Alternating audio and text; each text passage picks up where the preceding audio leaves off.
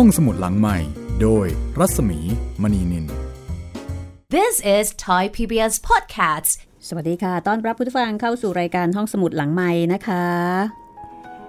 สวัสดีพี่หมีครับ สวัสดีคุณจิตริน แล้วก็ทักทายคุณผู้ฟังนะคะ ทักทายทั่วไทย ทักทายทั่วโลกเลยค่ะ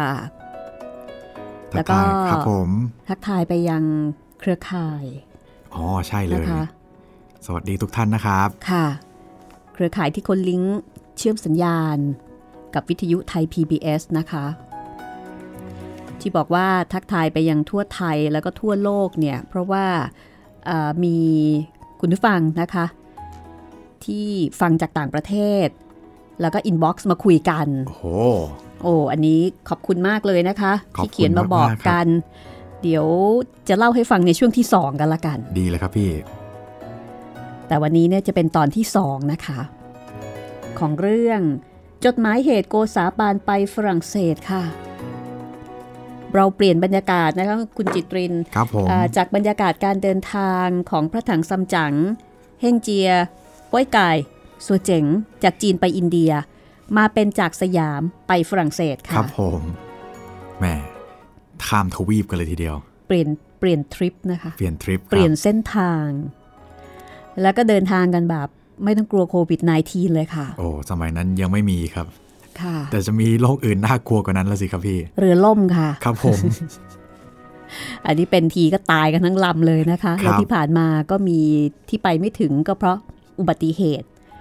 เกิดจากคลื่นลม เกิดจากเรือ ก็มีโอกาสเสี่ยงสูงนะคะ กับการเดินทางสมัยนั้น แต่ว่าทริปการเดินทางของโกษาปาน ก็ถือได้ว่าราบรื่นด้วยดีค่ะ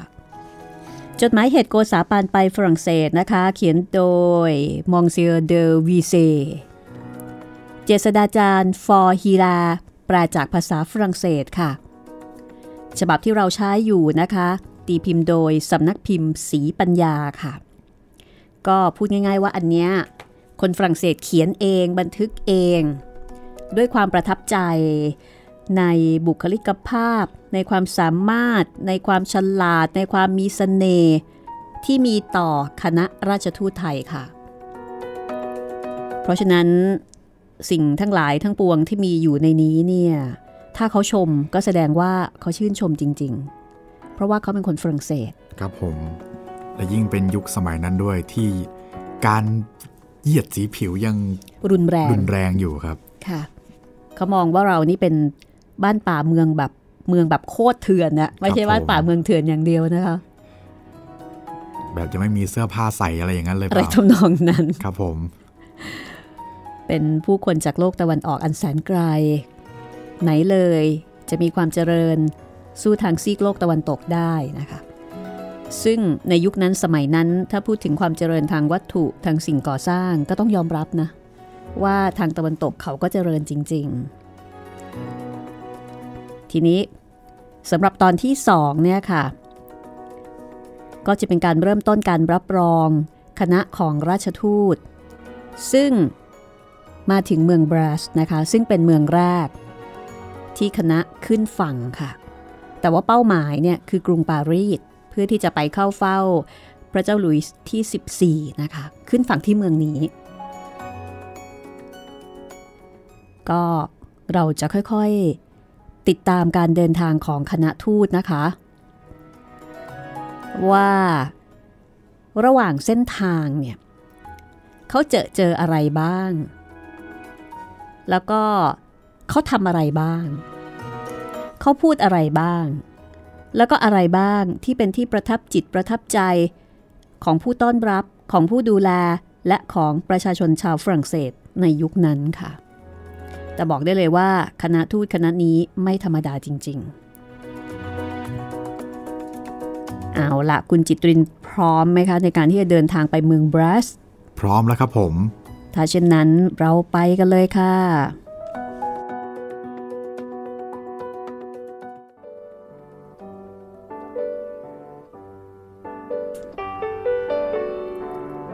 เดอวีเซ่เริ่มต้นด้วยการรับรองราชทูตที่เมืองบรัส โดยบอกว่าพอเรือของท่านราชทูตโดยสารมาเทียบท่าเรียบร้อยดีแล้วเลอเชวาลิเยเดอโชมอง ราชทูตฝรั่งเศส ซึ่งได้ออกไปจำเริญทางพระราชมัยตรีกับกรุงสยาม แล้วก็กลับเข้ามาพร้อมกันกับราชทูตสยามนั้น คือมาด้วยกัน พอไปแล้วก็พากลับมาด้วยกันเลย เดอโชมองก็สั่งให้บรรดาในเรือฝรั่งเศสทั้งหลาย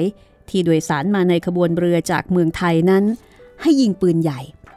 ทำคำนับรับรองท่านราชทูตสยามเป็นปฐมฤกษ์ที่เข้ามาถึงประเทศฝรั่งเศสก่อน ปืนใหญ่ในเรือมีอยู่เท่าไหร่ ให้ยิงสลุดรับราชทูตหมดทุกกระบอก จากนั้นก็มีคำสั่งไปยังผู้บังคับกองทหารในเมืองนั้น พร้อมทั้งบรรดาเจ้าเมืองอำเภอกรมการทั้งหลายว่า ถ้าเราชาวฝรั่งเศส มีความปรารถนา อยากจะรับรองราชทูตสยาม ให้สมกับที่พระเจ้ากรุงสยามได้ทรงต้อนรับปฏิสันฐาน คณะพวกทูตฝรั่งเศสเรานี้แล้ว ขอให้เข้าใจกันเสียแต่เบื้องต้นเถิดว่า เพียงยิงปืนสลุดและแบ่งปันของกำนัน เครื่องบรรณาการของอุปโภคบริโภคอย่างละอันพันละน้อยดังที่เป็นธรรมเนียม ซึ่งย่อมต้องกระทำกันต่อทูตใด ๆ หมดทุกชาติทุกภาษาแล้ว เป็นแล้วกันไป เท่านั้นยังหาเพียงพอไม่ได้ ถ้าจะไปถือเสียว่า เรายิงปืนสลุดเท่านั้นนัด เราให้ของกำนันเท่านั้นสิ่ง แล้วเป็นแล้วกัน ไม่มีใคร จะทวงคุณกันได้เป็นพ้นหนี้สินกัน ก็จะไม่ได้การทีเดียว แท้จริง ถ้าเราอยากจะรับรองท่าน ด้วยเกียรติยศ อันสม่ำเสมอกับที่องค์พระเจ้าแผ่นดินสยาม ได้ทรงกระทำกับเราในประเทศของพระองค์ มีที่เมืองหลวงเป็นต้นแล้ว เราจะเป็นแต่เพียงแลกเปลี่ยนความเคารพ และให้ข้าวของต่างๆ ตามธรรมเนียมบ้านประเทศที่เป็นมิตรไมตรีกันเช่นนั้น ก็หาเพียงพอไม่ เรายังจำเป็นจะต้องแสดงน้ำใจรักเป็นพิเศษอีกจงได้ ให้ราชทูตสยามเหล่านั้น รู้สึกชัดๆ ไม่ให้มีที่สงสัยว่า เรารับรองท่านด้วยปิติยินดีอันแท้จริง หาใช่เป็นพิธีเคารพอย่างธรรมดาสามัญไม่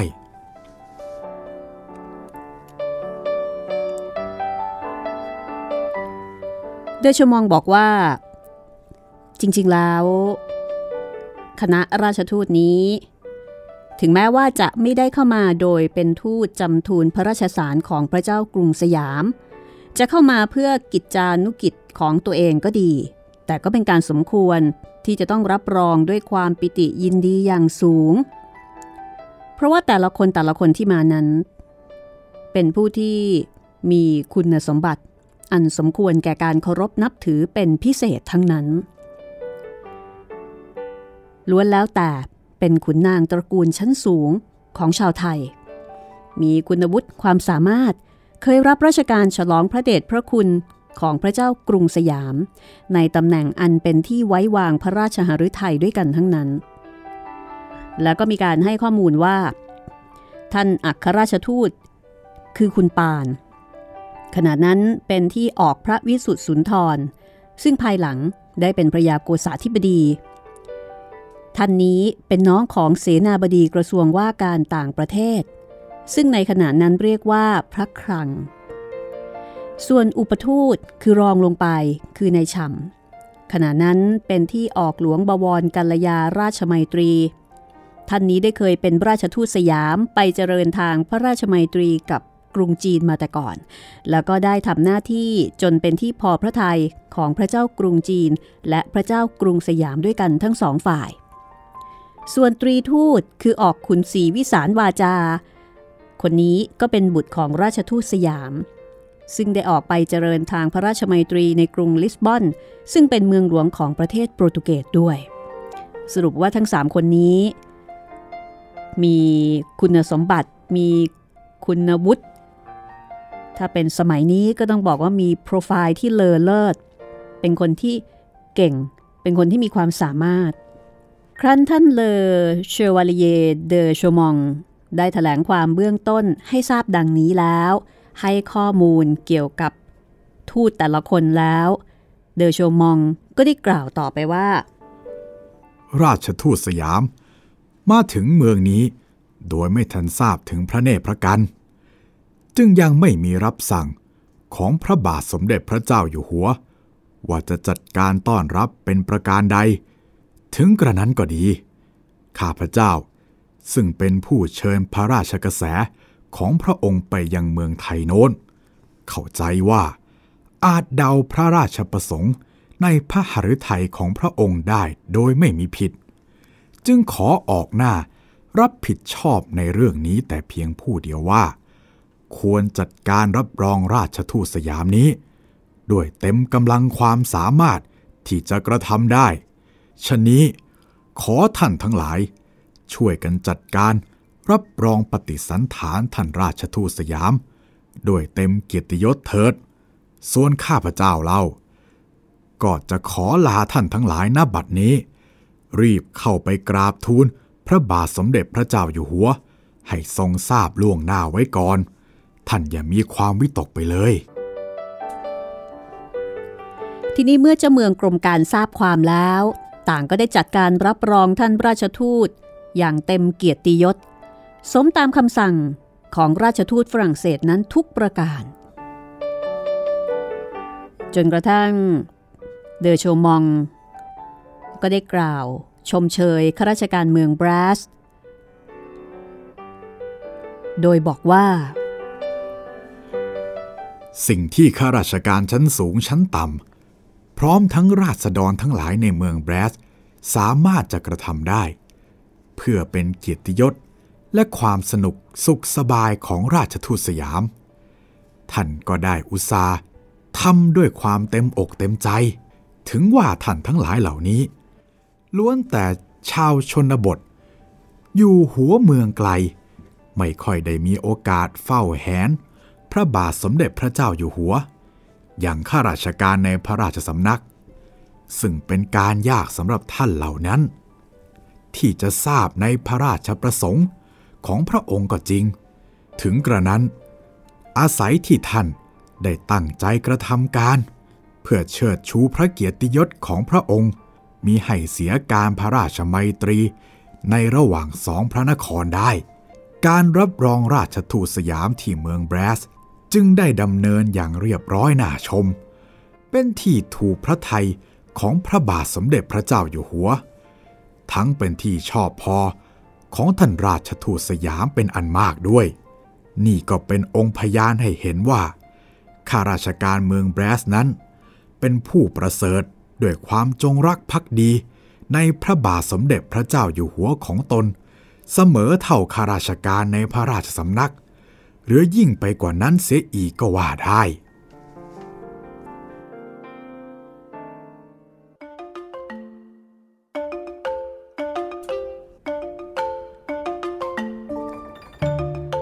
หลังจากนั้น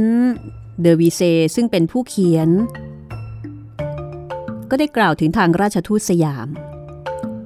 บอกว่าขณะที่โดยสารมาในเรือ กับเดอโชมองซึ่งเป็นราชทูตฝรั่งเศสนั้น คณะของราชทูตสยามก็มีแต่ความสุขตลอดทาง คนในเรือ มีเดอโชมองราชทูตเป็นต้น ก็ได้บำรุงเลี้ยงดูด้วยกิริยาสุภาพเรียบร้อย สมเกียรติยศของราชทูตแห่งประเทศใหญ่ทุกอย่างทุกประการ คือดูแลดีมาก จึงเป็นเหตุให้ท่านราชทูตสยาม น่าจะมีความคาดหวังคิดเห็นล่วงหน้า ว่าเมื่อเดินทางถึงประเทศฝรั่งเศสแล้ว คงจะได้รับการต้อนรับด้วยไมตรีจิต และด้วยเกียรติยศอันสูง คือประมาณว่า ขนาดในเรืออย่างต้อนรับดีซะขนาดนี้ เพราะฉะนั้นถ้าไปถึงฝรั่งเศส การต้อนรับคงจะต้องยิ่งใหญ่อลังการมากกว่านี้เป็นไหนๆ เดอวีเซ่ก็คาดการว่า คณะราชทูตสยามน่าที่จะต้องคิดแบบนี้แหละ ซึ่งการที่ราชทูตไทยจะคิดแบบนี้ก็ถือเป็นความถูกต้อง เพราะว่าตอนนี้ทางฝรั่งเศสก็เตรียมในการที่จะดูแลคณะราชทูตไทยเป็นอย่างดี แล้วก็ตั้งใจว่าจะสร้างความประทับใจ ไม่ว่าราชทูตไทยจะไปที่แห่งใดจะไปเมื่อไหร่ ชนชาวฝรั่งเศสก็จะรับรองท่านด้วยอัธยาศัยใจคอสนิทสนม และด้วยความรักใคร่นับถือเป็นที่ยิ่ง จากนั้นเดอวีเซ ก็ได้เล่าถึงการเดินทางมาในเรือ โดยบอกว่า การเดินทางมาในเรือนั้น อย่าว่าแต่ราชทูตไม่ได้มีความลำบากใจเท่านั้น คือไม่ได้ลำบากทั้งกายทั้งใจเลย เดินทางมาด้วยความเรียบร้อยราบรื่น แต่ที่แท้หากจะมีบ้างก็ไม่น่าแปลก เพราะว่าราชทูตไทยมีอยู่น้อยคน การที่ได้เข้ามารวมอยู่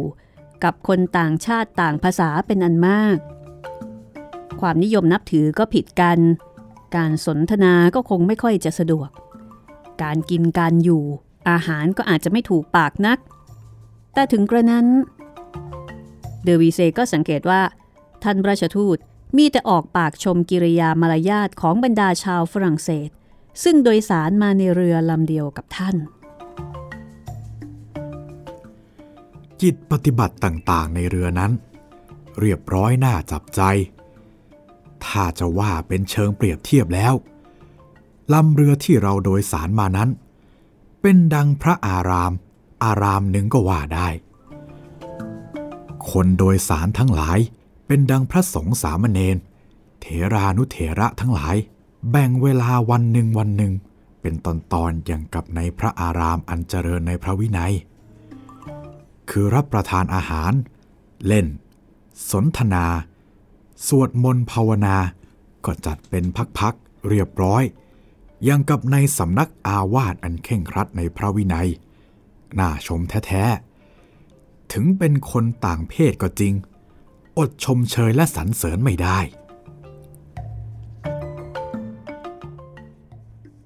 ก็บรรยายชัดเจนทีเดียวนะคะว่ากิจวัตรในเรือโดยสารนั้น ได้ถูกจัดแบ่งเป็นช่วงเวลาอย่างมีระเบียบวินยัย นี่คือเวลากิน นี่คือเวลาเล่น นี่คือเวลาคุย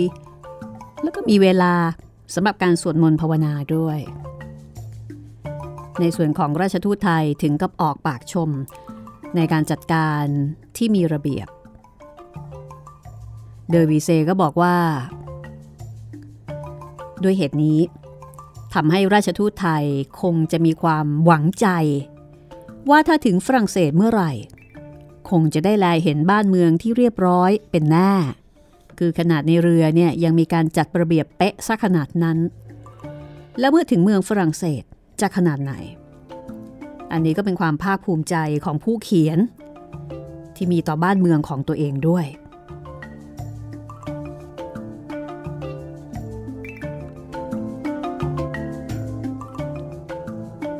โดยสรุปก็คือ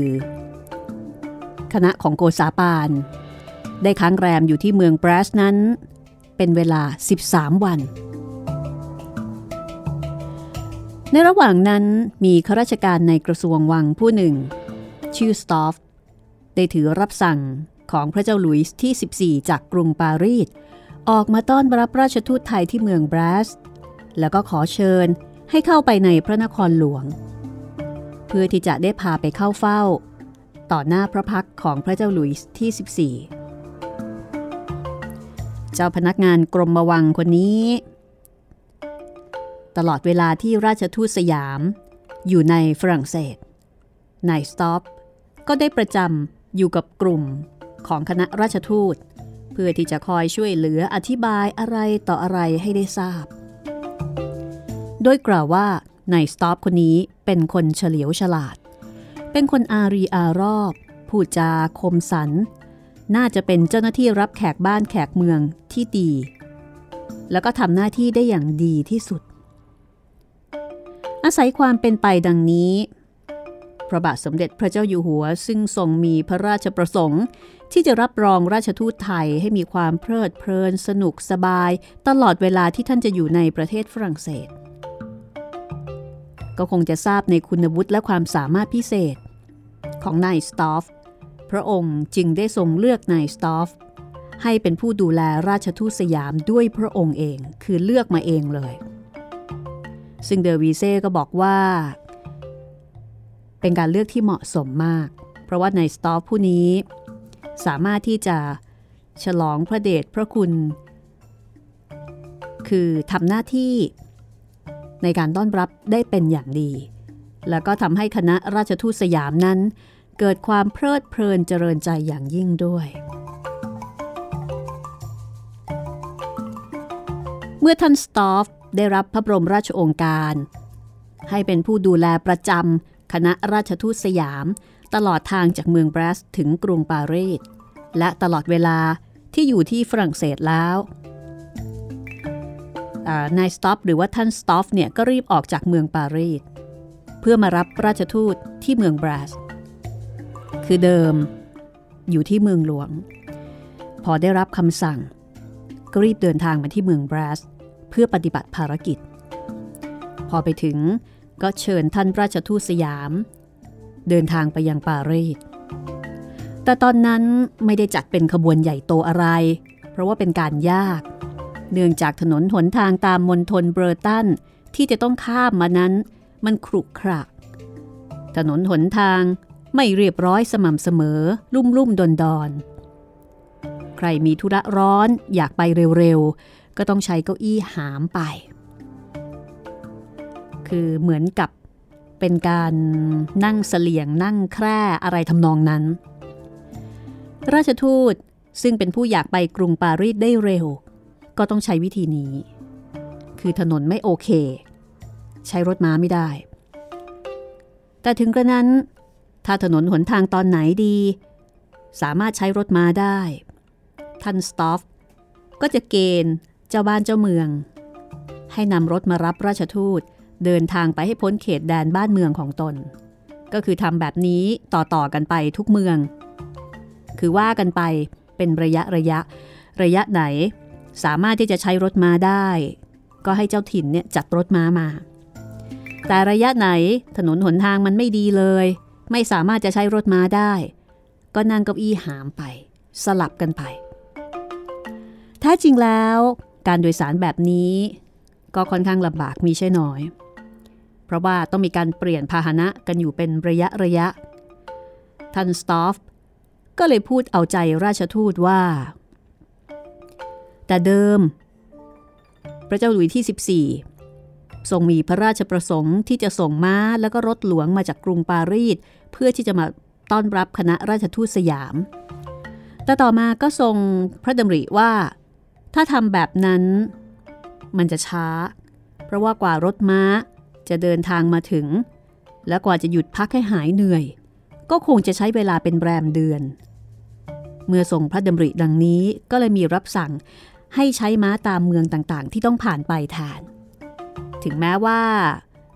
อาจจะไม่สง่างาม อาจจะไม่อลังการ เหมือนกับรถและก็ม้าที่ส่งตรงมาจากเมืองหลวง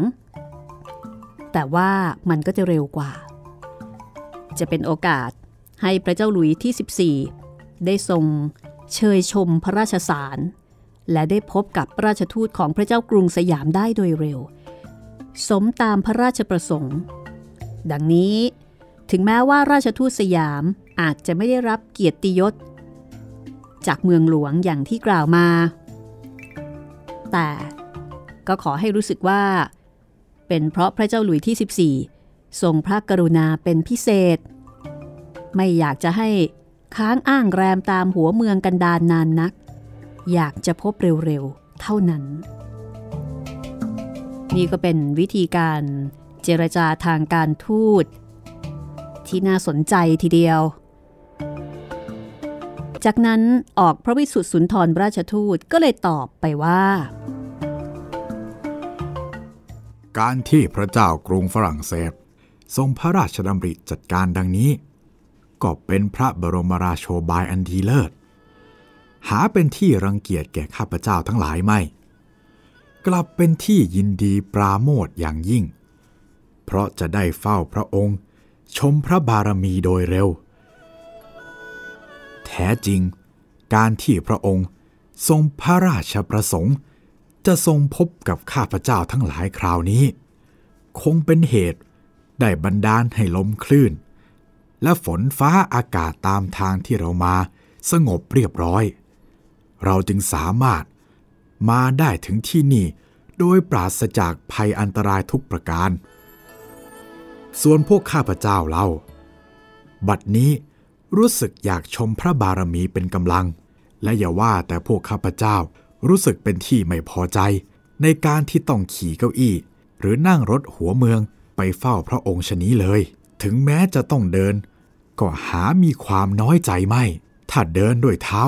จะถึงกรุงปารีส เร็วกว่าขี่เก้าอี้หรือนั่งรถ ก็จะลงเดินด้วยเท้าในทันทีนี่เอง ไม่ครั่นคร้ามต่อความเหน็ดเหนื่อย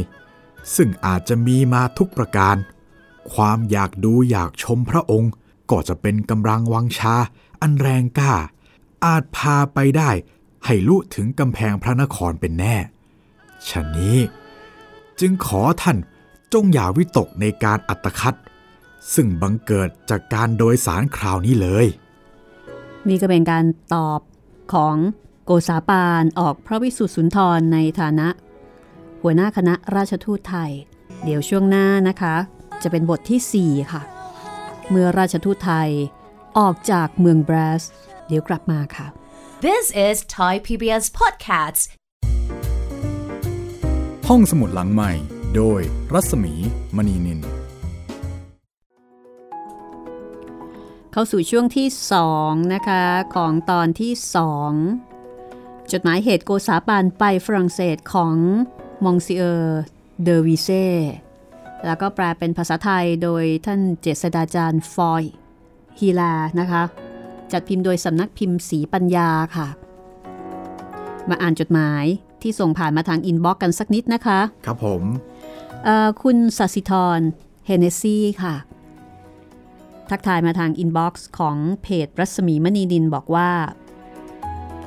สวัสดีคุณรัศมีจากรัฐเท็กซัสอเมริกานะคะ โอ้สวัสดีครับ ดิฉันชื่อสัสิธรได้ฟังไซอิ๋วจนถึงตอนที่ 88 โอ้ใกล้จบแล้ว ใช่ค่ะ ฟังทุกวันทางพอดแคสต์ ระหว่างแพ็คของไปส่งไปรษณีย์อ๋อสามีชาวอเมริกันทำชิ้นส่วนรถยนต์ขายออนไลน์ โอ้โหโอ้เก๋มากเลยนะคะ ครับ ดิฉันก็ช่วยแพ็คของค่ะ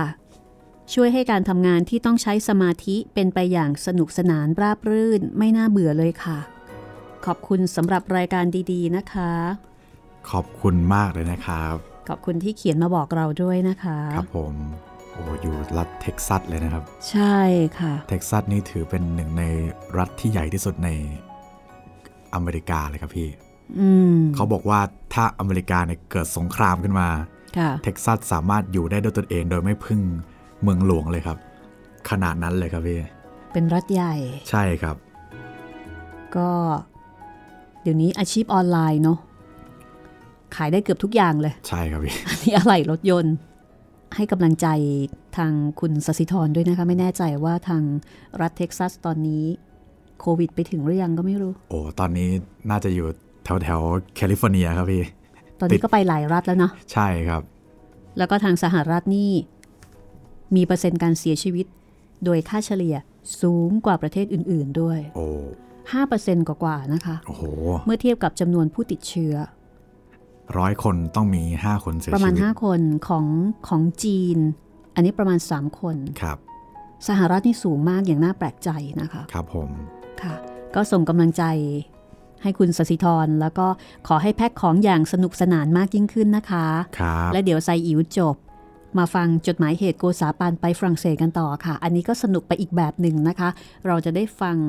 ได้ฟังภาษาการพูดจาภาษาดอกไม้ ครับผม ของทูตนะคะ เป็นการเรียนรู้วิธีการสื่อสาร คือไม่ว่าอะไรก็ตามเนี่ย ทูตเขาสามารถที่จะพูดให้แบบ ฟังดูดีอะครับ ทุกอย่างเลย มันจะดูแบบ เอ๊ะ จะดูนุ่มนวลใช่ครับ ดูเป็นบวก คือเป็นวิธีการพูดที่น่าศึกษามากนะคะ คนที่ทำงาน ทางด้านพิธีการทูตก็ก็น่าจะต้องมีการฝึกฝนเอ่อเทคนิคหรือว่าทักษะการสื่อสารแบบนี้นะคะ คือแม้กระทั่ง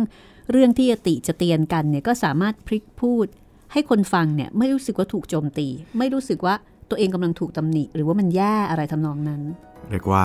ละมุนละม่อมครับพี่โอ้มากเลยค่ะ แล้วก็ให้กำลังใจนะคะ ภาษาดอกไม้จริง ๆ ครับค่ะผมแล้วก็ในเล่มนี้เนี่ยเราก็จะได้ฟังภาษาดอกไม้ทั้งดอกไม้ของไทย แล้วก็ดอกไม้ของฝรั่งเศสครับ เขาก็จะให้ดอกไม้กันไปมานะคะ เพราะว่าเป็นการเดินทางเจริญสัมพันธไมตรีที่เต็มไปด้วยไมตรีจิตมิตรภาพจริง ๆ แต่ขณะเดียวกันมันก็เหมือนกับมีการชิงไหวชิงพริบกันอยู่นะคะ ด้วยชั้นเชิงของแต่ละฝ่าย ซึ่งอันเนี้ยสนุกค่ะออีกท่านหนึ่งนะคะ คุณโรสแมรี่นะคะ บอกว่าอยากเขียนมาให้กำลังใจ คุณหมีกับคุณจิตเรนวงเล็บ เดี๋ยวนี้ยิ่งเล่ายิ่งเก่งนะคะ ขอบคุณมากครับผม ติดตามห้องสมุดหลังไม้มาตั้งแต่ลูกอยู่อนุบาล จนตอนนี้ขึ้นม .4 แล้ว โอ้โหลูกอยู่อนุบาล อ้างซะใจหายเลย อย่างน้อยก็ 6 ปีแล้วครับพี่ ห้องสมุดหลังไม้ผ่านวิกฤตมาหลายรอบ ลุ้นจนรายการได้กลับมาดีใจมากๆ ตอนช่วงไม่มีรายการชีวิตเฉามาก 555 ได้อ่านหนังสือผ่านการฟังที่ได้อัธรส อยากฟังเรื่อง วีรบุรุษเขาเหลียงซานโอ้โห ตายแล้วเอ่อซองกังนั่นเองนะคะ ครับผม อินซีแดง โอ้โห มังกรหยก โอ้โห วงเล็บทุกภาคเลย ทุกภาคเลยแล้วครับ ตายยัแล้งวไม่หมด หวังจะได้ฟังเพชรพระอุมาเช่นกัน แต่เรื่องอะไรๆ ก็ฟังค่ะ ขอบคุณมากครับผม อยากให้อัปโหลดตอนใหม่ๆ ทุกวัน บางช่วงไม่มีอัปโหลด ต้องกลับไปฟังเรื่องเก่าๆ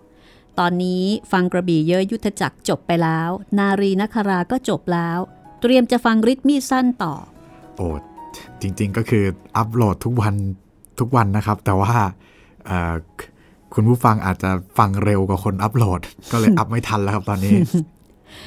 อ้ออยากให้ช่วยอัปโหลดพม่าเสียเมืองด้วยค่ะ เป็นเรื่องที่ยังไม่ได้ฟัง ตอนทราบว่า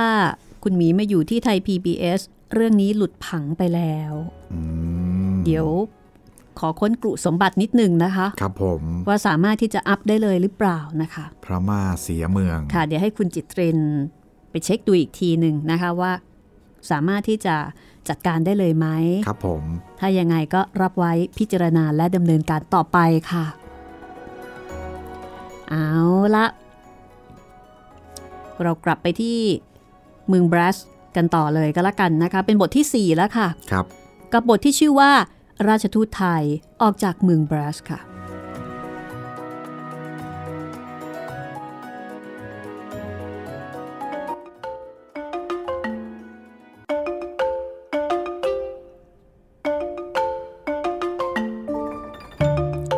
ครั้นถึงวันที่ 9 เดือนกรกฎาคม พวกราชทูตก็ออกจากเมืองบรัส แล้วไปรับประทานอาหารกลางวัน ที่ตำบลชื่อลังดีโน แล้วก็เลยไปค้างคืนอยู่ที่ฟู วันที่ 10 มีการเลี้ยงกลางวันที่เมืองซาโตแลงแล้วก็ไปค้างคืนที่เมืองแทงป่า วันที่ 12 รับประทานอาหารกลางวันที่เมืองเอ็นบง แล้วก็มีรำเท้าเป็นที่ต้อนรับราชทูตด้วย จากนั้นก็ไปค้างคืนที่เมืองโอแรพอถึงวันที่ 13 ก็เดินทางถึงเมืองวัน เจ้าเมืองก็จัดการต้อนรับอย่างแข็งขัน จนราชทูตถึงกับออกปากชม ว่าเมืองนี้ต้อนรับดีจริง ๆ ในวันเดียวกันนั้น กระบวนราชทูตได้ยกไปค้างคืนที่ตำบลชื่อ มือซีลียักษ์พอวันที่ 14 ก็ถึงตำบลที่ชื่อว่าลาลอชแบนาดที่นี่ราชทูตและพวก ลงจากเก้าอี้หาม ไม่ต้องขึ้นอีกต่อไป ราะว่าหนทางจากนี้ไปถึงกรุงปารีสสามารถจะใช้รถม้าเดินทางต่อไปได้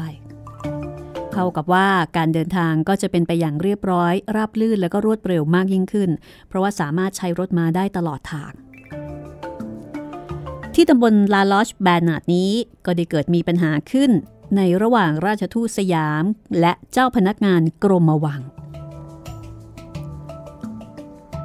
คือเป็นความแตกต่าง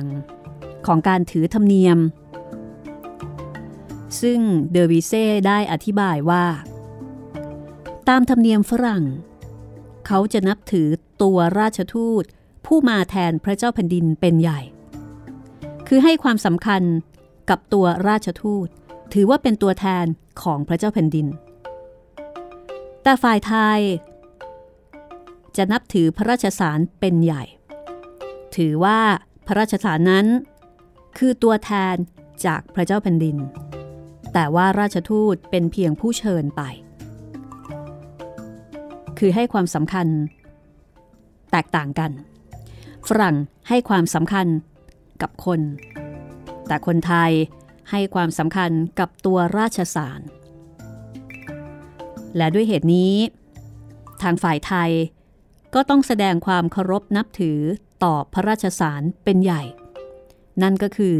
จะต้องมีการอัญเชิญขึ้นประดิษฐานไว้ในที่อันสูงกว่าตัวราชทูต คือถือว่าราชสารนี้สูงกว่าราชทูต เพราะพระราชสารก็คือตัวแทนของพระเจ้าแผ่นดินนั่นเอง จะต้องอัญเชิญเอาไว้ในที่สูงในที่พิเศษ ด้วยเหตุนี้ทางราชทูต จึงได้ขอให้เจ้าพนักงานกรมวัง ซึ่ง กำกับดูแลมาด้วยนั้นตกแต่งบัลลังก์ไว้ในประทุนรถของราชทูต เฉพาะตรงที่ราชทูตจะนั่ง คือเหมือนกับให้ทำที่พิเศษ ตรงที่ราชทูตนั่ง แต่ให้อยู่เหนือศีรษะของราชทูตคือต้องอยู่เหนือ เหนือหัวสำหรับจะได้อัญเชิญพระราชสารขึ้นไปประดิษฐาน ท่านสตอฟเจ้าพนักงาน ก็สั่งให้กระทำเช่นนั้น พอเสร็จแล้ว ราชทูตก็อัญเชิญพระราชสารตั้งไว้เหนือศีรษะ แล้วกระบวนรถของราชทูตก็ได้เคลื่อนกระบวนไปตามระยะทาง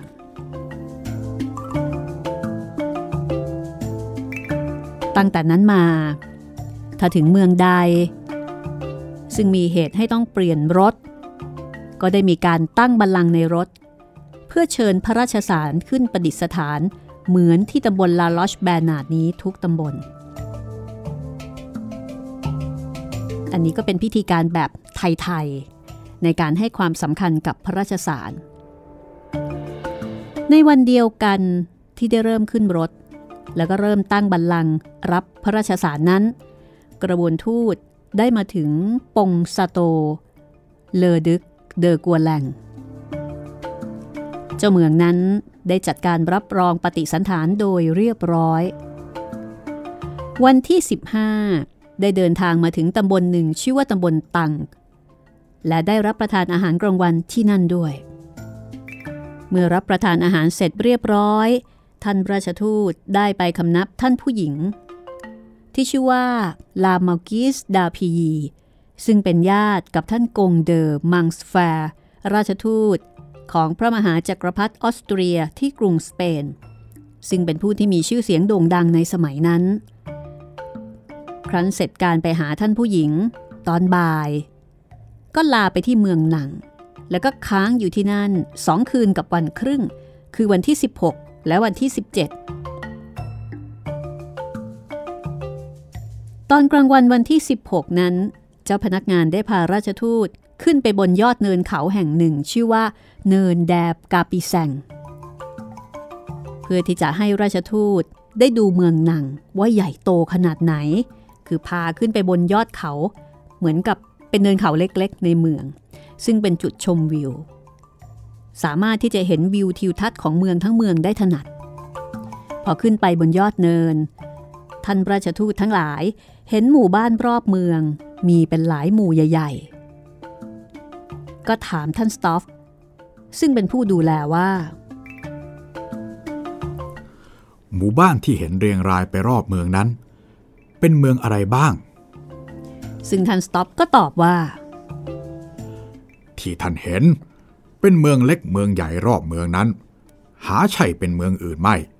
แต่เป็นแผนกหนึ่งของเมืองต่างหาก นับรวมเป็นเมืองเดียวกัน คือเมืองนางทางนั้น สรุปก็คือ เป็นเมืองนางแสดงว่าใหญ่โตไม่น้อย ในวันที่ 17 ราชทูตได้ออกจากเมืองนังไปที่เมืองอังสนี ซึ่งอยู่ทางทิศตะวันออกเฉียงเหนือของเมืองนังอยู่ริมแม่น้ำลัว ซึ่งเป็นแม่น้ำใหญ่ ที่เมืองอังสนีนอกจากความเพลิดเพลิน ยังเกิดเหตุการณ์สำคัญเหตุการณ์หนึ่ง ซึ่งเป็นที่โจทย์จันของชาวฝรั่งเศส นั่นก็คือ การที่คณะราชทูตจากสยาม ได้พากันลงอาบน้ำในแม่น้ำหลัวซึ่งการอาบน้ำโดยวิธีนี้ชาวฝรั่งเศสไม่ค่อยจะอาบกันนัก เพราะว่าที่นั่นเป็นเมืองที่ค่อนข้างจะหนาว แต่ว่าแตกต่างจากเมืองไทย ซึ่งเป็นเมืองร้อน ผู้คนก็มีความคุ้นเคย และก็ต้องอาบน้ำกันทุกวัน แม้กระทั่งมาถึงฝรั่งเศส ก็ยังคงธรรมเนียมนี้ไว้ คือจะต้องมีการอาบน้ำและการอาบน้ำของคนไทยก็คือการลงอาบน้ำที่ท่าอาบน้ำคือคือเป็นการลงอาบน้ำในแม่น้ำในที่สาธารณะ ด้วยเหตุนี้จึงกลายเป็นของแปลกสำหรับคนฝรั่งเศส มีชาวฝรั่งเศส มาดูราชทูตสยามอาบน้ำกันมากมาย คือกลายเป็นเรื่องที่ คนฝรั่งเศสนี่ตื่นเต้นกันมาก ว่าโอ้โห ราชทูตสยาม อาบน้ำที่แม่น้ำลัว อาบในที่สาธารณะ อีกเรื่องหนึ่ง ซึ่งแตกต่างกันก็คือว่า การล้างมือตามธรรมเนียมของฝรั่งเศส จะล้างมือก่อนรับประทานอาหาร แต่เมื่อรับประทานแล้วจะไม่ค่อยล้าง เพราะว่าใช้ช้อน ใช้ซ่อม มือก็เลยไม่เปื้อน ไม่จำเป็นต้องล้าง แต่ธรรมเนียมของไทย ไม่ได้ใช้ช้อนซ่อม ใช้มือในการเปิบอาหารหรือว่าเปิบข้าว เพราะฉะนั้นจึงเป็นธรรมดาที่จะต้องมีการล้างมือเมื่อรับประทานอาหารเสร็จหรือเมื่อเสร็จมื้ออาหาร นี่ก็เป็นความแตกต่างในเรื่องการกินการอยู่การอาบน้ำแล้วก็เป็นการเรียนรู้ของชาวฝรั่งเศส ว่านี่คือวิถีของชาวสยาม เรื่องราวจะเป็นอย่างไรต่อไปนะคะ ก็คงจะต้องติดตามต่อตอนหน้าค่ะ เริ่มสนุกหรือยังคะคุณจิตริน โอ้ ตื่นตาตื่นใจมากเลยครับพี่ คือเราเห็นแบบฝรั่งเศส ในยุคสมัยนั้นได้อย่างชัดเจนมาก ๆ เลยครับพี่ เป็นการถ่ายภาพด้วยตัวหนังสือครับ อธิบายบรรยาย เห็นภาพค่ะ เห็นชีวิตชีวา เห็นความตื่นเต้น เห็นความแปลกใจของคนฝรั่งเศส ซึ่งในยุคนั้นกับการที่คนสองซีกโลกนี้จะมาเจอกันไม่ใช่เรื่องง่าย ก็ติดตามต่อต่อไปนะคะว่า นอกเหนือจากการอาบน้ำ ลงอาบน้ำที่แม่น้ำยังจะมีเรื่องอื่นใดอีกหรือไม่ ซึ่งสองประเทศนี้ได้เรียนรู้จากกันและกัน แล้วก็เป็นเรื่องที่น่าตื่นเต้น น่าติดตาม นี่คือจดหมายเหตุโกษาปานไปฝรั่งเศสนะคะ เขียนโดยมองเซียเดอวิเซ่เจษดาจารย์ฟอร์ฮิลา เป็นผู้แปล แปลจากภาษาฝรั่งเศสนะคะสำนักพิมพ์สีปัญญาจัดพิมพ์ค่ะห้องสมุดหลังไม้นำมาถ่ายทอด ให้คุณได้ฟังกัน วันนี้หมดเวลาแล้วนะคะ เราสองคนลาไปก่อนค่ะ สวัสดีครับ สวัสดีค่ะ This is Thai PBS Podcast ห้องสมุดหลังใหม่ โดยรัศมีมณีนิน